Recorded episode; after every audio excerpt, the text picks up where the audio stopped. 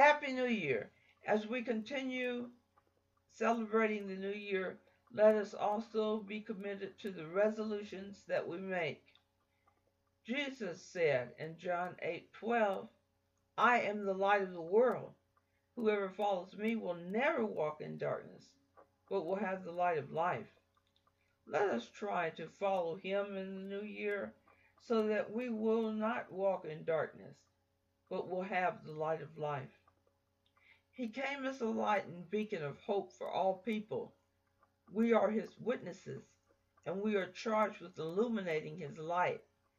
As we go about today and the new year, may we remember, live by, and be guided by Matthew 5, verses 14 through 16, which states, You are the salt of the earth, but if the salt loses its flavor, how shall it be seasoned?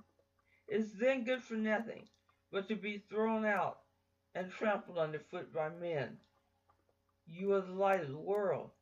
A city that set on a hill cannot be hidden, nor do they light a lamp and put it under a basket, but on a lampstand, and it gives light to all who are in the house.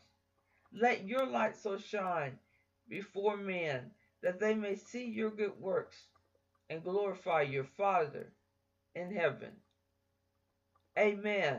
Happy New Year, and may we stay committed to the resolutions we make.